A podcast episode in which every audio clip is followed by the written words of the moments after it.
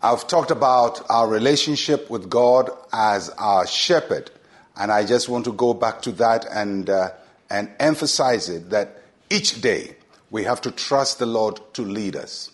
You know, one of the things about life is that we have to make choices and decisions all the time. And there are a lot of things we don't fully understand. And that's why we need the Lord to shepherd us, to guide us, and to leaders. And, and this year, I want you to really trust the Lord as your shepherd, to yield to Him, to submit to Him, and allow Him to guide your life to the greener pastures. Because if we want to increase and enjoy the good of the land, we have to trust the shepherd. So in Ezekiel chapter 34, verse 31, it says, You are my flock, the flock of my pasture. You are men, and I am your God, says the Lord God. Isn't it interesting? God says, You are my flock, but He doesn't say we are flock like animals are. He says, You are men, you, you are human beings, and I am God, but in relationship, I, God, become your shepherd, and you human beings become my flock. And God uses that analogy to describe the relationship he wants to have with us. You are my flock. You are God's flock. You belong to the Lord. Even if you go to church and, and you belong to a church, you first and foremost belong to God before you are a member of a church. The Lord is your shepherd. You are his flock. And because we are his flock. He leads us.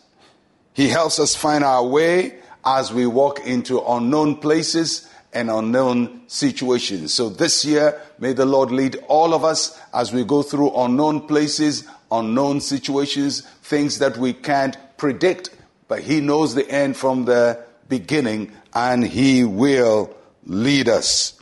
He guides us by the light of His word and with wisdom and insight. Amen. The Lord give us wisdom in all the things that we do. And then not only does He lead us, He keeps us, He protects us from all the wild beasts and all the attacks of the enemy. So this year, may the Lord keep each one of us. May He protect each one of us. May our journey be safe on the left and on the right. Wherever we go, may we be safe in the light and in the darkness, in the air on the ground and in the sea. May the Lord keep us. And not only does He keep us, one of the things that the shepherd does is feed the flock.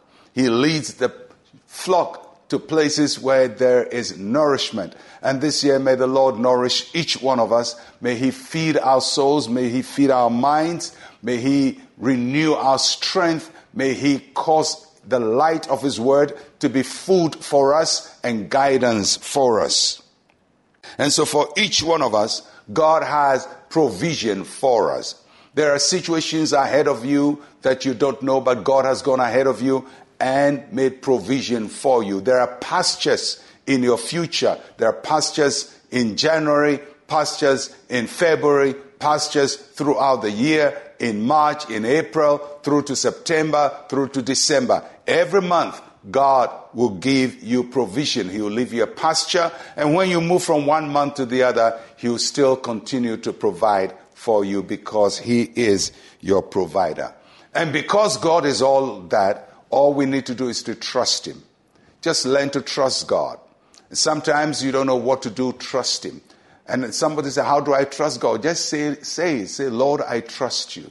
Lord, I trust you that you know what you're doing. You know how to guide me. Lord, my trust is in you. Lord, my hope is in you. That is, should be your prayer. And constantly, when you go through uncertainty, just say, Lord, I trust you that you are working out something good out of this for me because you said all things work together for my good.